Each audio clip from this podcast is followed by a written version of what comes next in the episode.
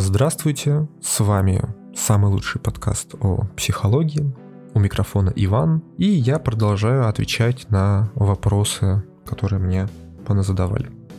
И сегодня у нас интересный вопрос, который заставляет вступить на скользкую и очень длинную дорожку.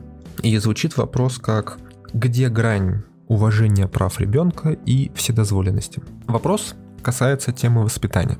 В целом, воспитания детей. И надо понимать, что возрастная психология, всю возрастную психологию не получится объять за короткий пятичасовой семинар. Возрастная психология проходится на психфаке за несколько лет, по несколько раз в неделю, лекции, семинары, и касается, ну, по сути, всей жизни человека.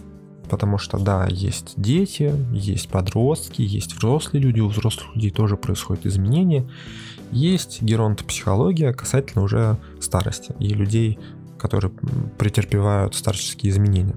Все это по факту возрастная психология. Но сейчас принято считать, что возрастная психология это больше про детей, это больше до 18 лет. И сейчас мы будем говорить про особенности воспитания с биологической такой точки зрения со стороны ребенка до средней школы, то есть до пятого класса. Это до 10-11 лет. Потому что после этого возраста вступают в силу другие механизмы дополнительные, которые требуют уже ну, дополнительной какой-то оговоренности.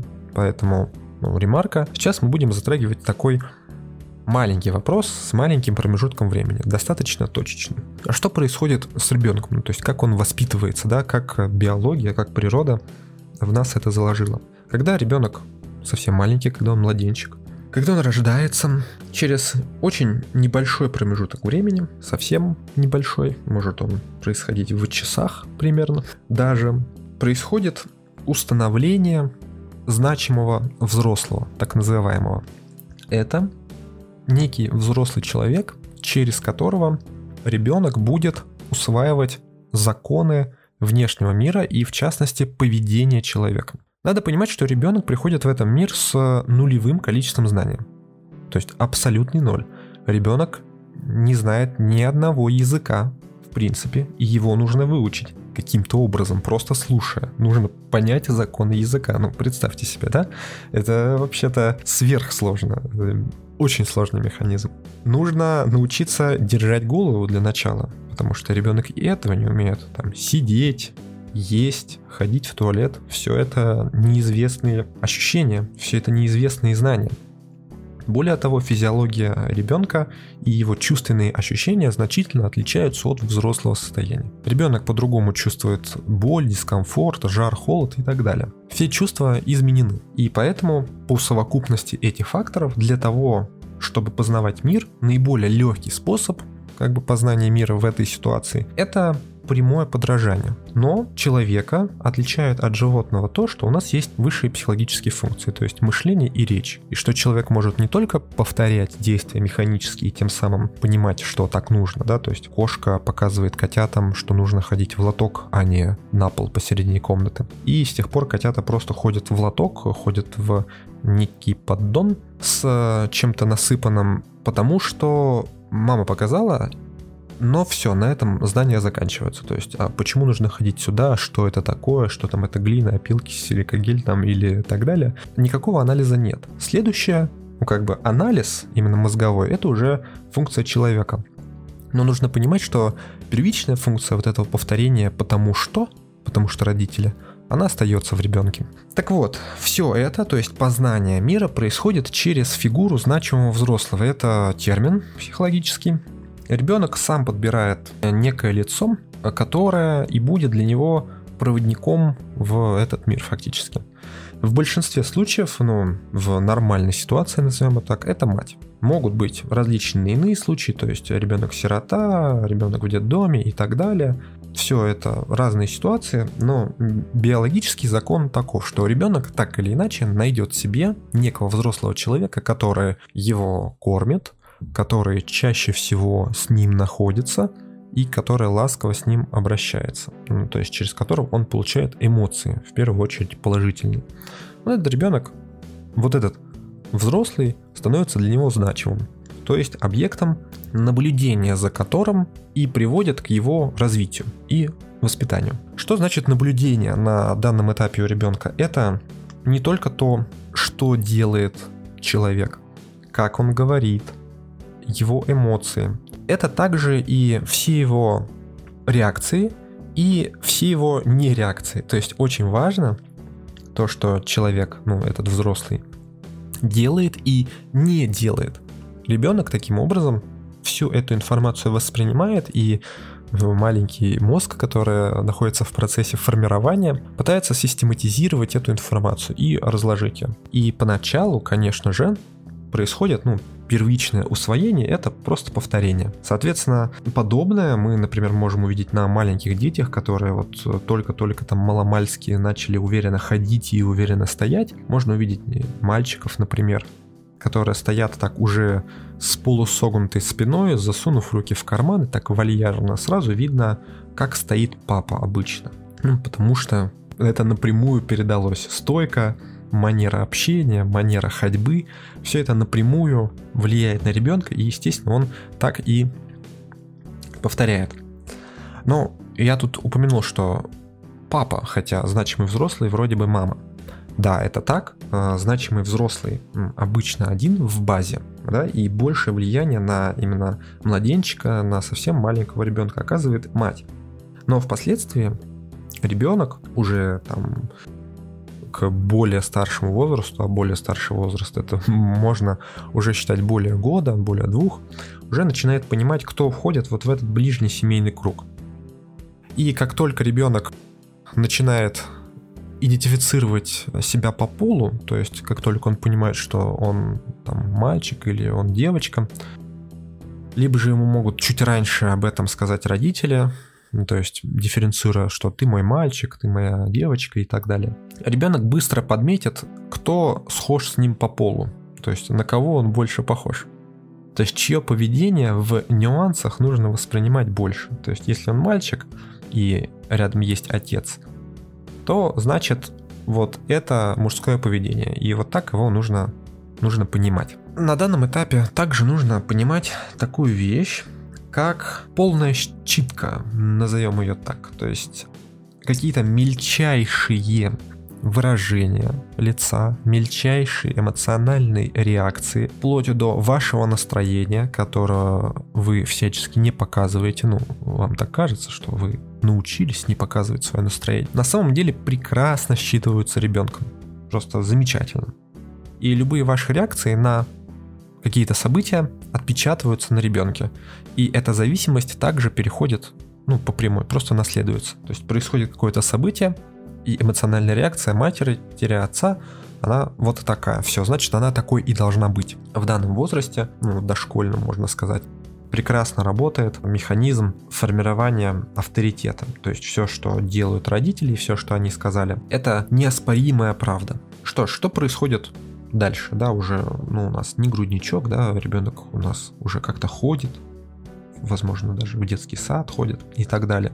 Как-то взрослеет, ему там года 4 плюс-минус. А не будем сейчас вдаваться в какие-то возрастные рамки по месяцам, потому что все-таки вопрос касается общего такого воспитания, а не на каких-то вот биологических формирований ежемесячно, потому что на самом деле, конечно же, есть учебники, есть таблицы, какая функция когда формируется, и там есть временные участки, так как у ребенка изменения происходят ну, буквально каждый день. То есть каждый следующий день ребенок уже чуть-чуть умеет или знает больше, чем знал вчера. Так вот, ребенок подрос, и, о чудо, но ребенок живет в мире, где есть правила.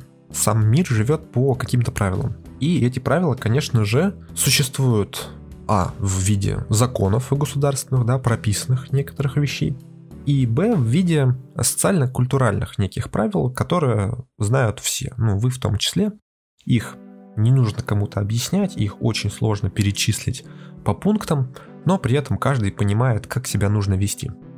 Ну, то есть, например, никому в голову не приходит прийти голым на собеседование. Ну, это очень странно, как минимум, да, и окружающие люди тут же сделают о тебе некий вывод, потому что, ну, это неправильно. Да, есть некие неоговоренные, неписанные правила поведения там на собеседовании, условно. И такие культуральные правила есть везде. Некие правила поведения. И, конечно же, мы воспитываем ребенка, и важное знание здесь в том, что это человек, мы воспитываем человека, который в конечном итоге вырастет и войдет в социум. Это не какая-то мягкая игрушка, с которой можно вот играть, там как-то прикалываться и все. Нет, это другой человек, который в конечном итоге станет отдельным, который будет жить своей жизнью. И будет жить он этой жизнью в социуме, в котором уже есть правила. А соответственно ребенка нужно этим правилам обучить. Соответственно, эти правила должны диктоваться, ну, голосом. То есть вполне нормально объяснять ребенку, ну, правила поведения, как себя нужно вести здесь, как нельзя себя вести здесь. Но существует вполне нормальный биологический механизм проверки возможностей. Назовем его так. То есть ребенок так или иначе в любом возрасте, да, даже за взрослыми это иногда замечено, как бы, будет проверять свои возможности, а точнее будет проверять последующее наказание. То есть будет делать нечто, что, возможно, заведомо известно о том, что подобное делать нельзя, и будет смотреть, пойдет ли какая-то ответка или нет. И тут нужно понимать два момента. Первое, по-хорошему правила должны быть озвучены заранее. Да, могут быть ситуации, когда ребенок ведет себя излишне, ну, из ряда вон совсем, но в таком случае обычно от родителей следует сильная эмоциональная реакция, смешанная со страхом, которая считывается ребенком очень хорошо. И в сердцах с повышением голоса, да, объясняется ребенку, что так делать нельзя, и он эм, не прав, тогда ребенок, конечно же, понимает, что случилась экстраординарная ситуация, и так делать нельзя. Ну, то есть это такой случай за гранью. А второе, когда ребенок нарушает некое правило, должно последовать наказание.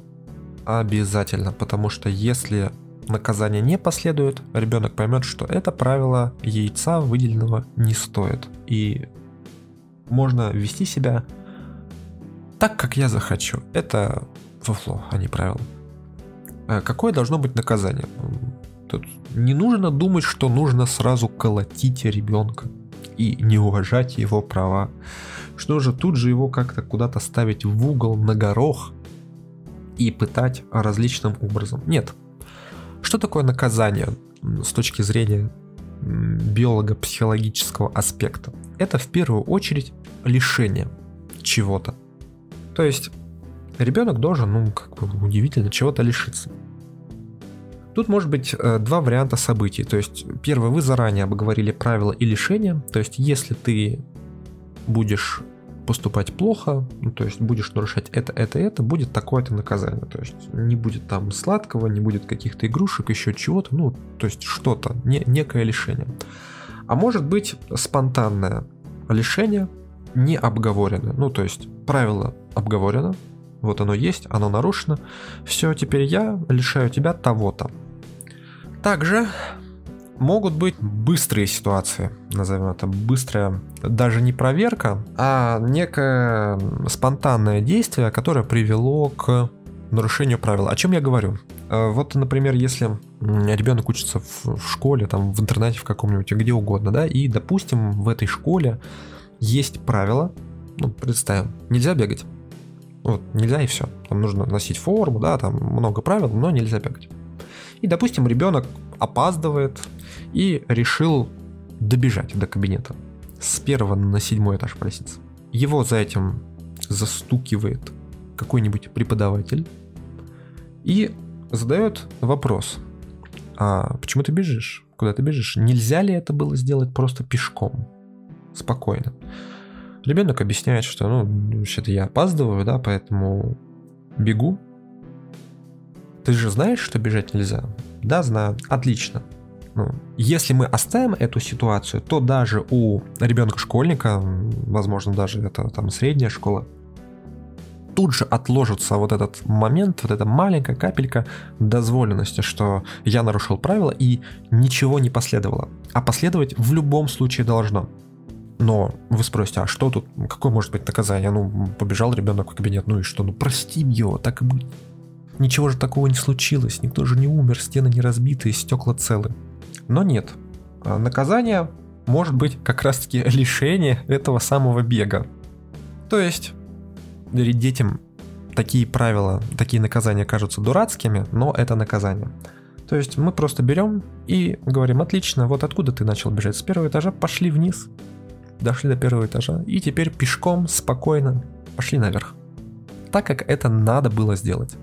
То есть мы принуждаем ребенка сделать правильно, так как нужно.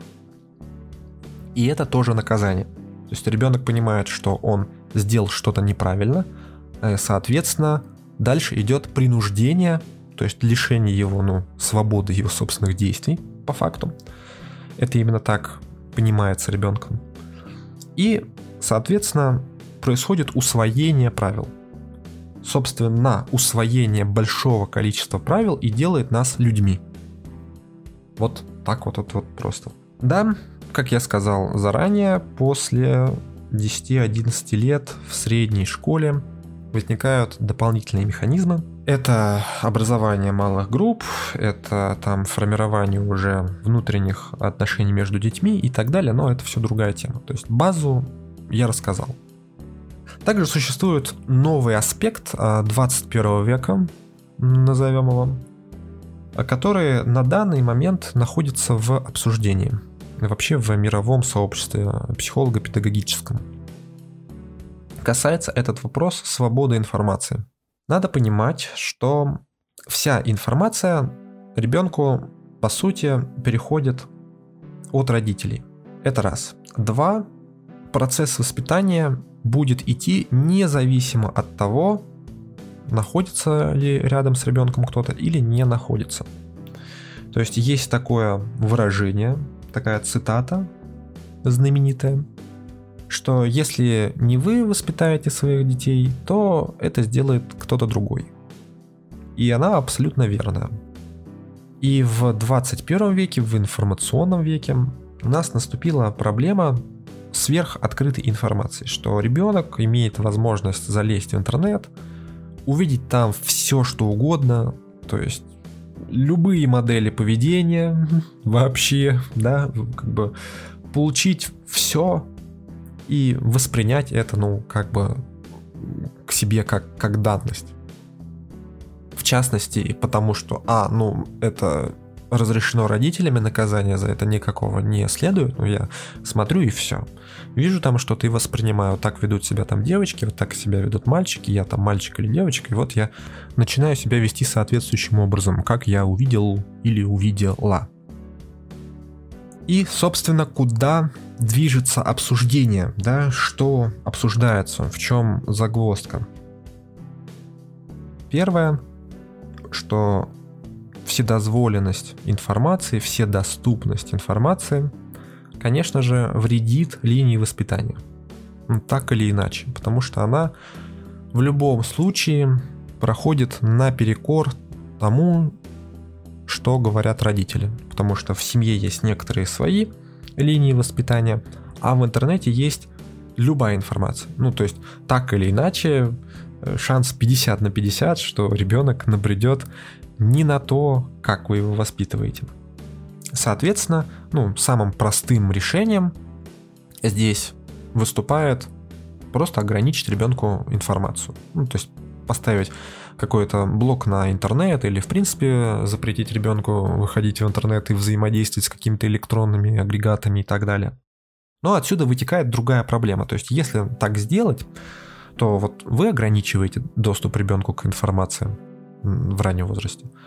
А в какой-то момент ребенок же пойдет в школу, там, в детский сад, да, и будет взаимодействовать с соседскими детьми, а сосед ребенку доступ к информации не ограничивает.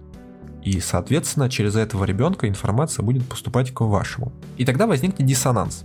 То есть ребенок начнет получать значительное количество информации откуда-то, и эта информация а. будет расходиться с тем, что говорите вы, и б. будет возникать такой вопрос, как бы недовольство, а почему это вдруг, родители мне там что-то запрещают, не объяснив. Это важно. просто усвоим.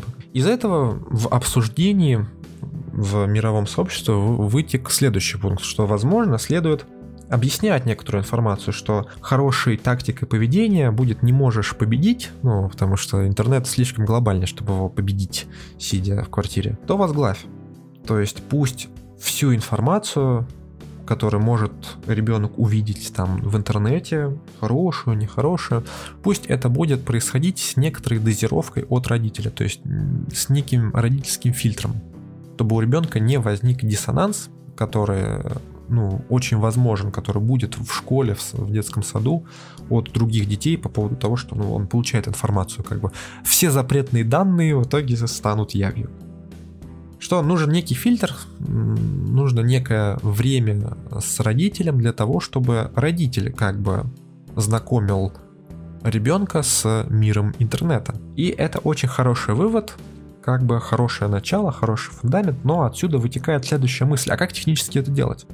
Ну, то есть, с чем нужно знакомить сначала, с чем потом, а с чем знакомить нужно, а так или иначе ребенок набредет на какой-нибудь запрещенный контент, а это будет, ну, потому что найдется сосед, обязательно в школе учится там тысяча детей, найдется обязательно группа, которым ничего не запрещается и которые растут в совсем других условиях. И, конечно же, дети на запрещенный контент э, набредают быстрее всего. Вот как оградить, как вот как возглавить эту информацию. И уже вот этот вопрос сейчас стоит особняком, и он на него пытаются найти ответ, прописать какие-то инструкции, понять, как можно вот среду информационную наложить на биологию, как наиболее лаконично и правильно подавать это. Это все большой вопрос.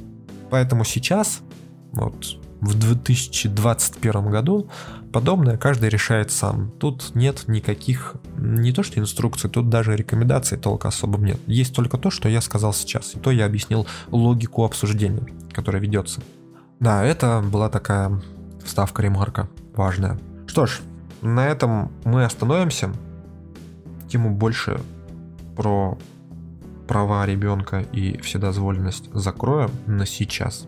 Но если у вас будут какие-то вопросы, пишите мне на почту или заходите в группу ВК «Скелеты психолога» и пишите в сообщение группы свои вопросы, и мы как-нибудь постараемся их обозначить, как-то на них ответить, либо в посте текстом, либо в подкасте.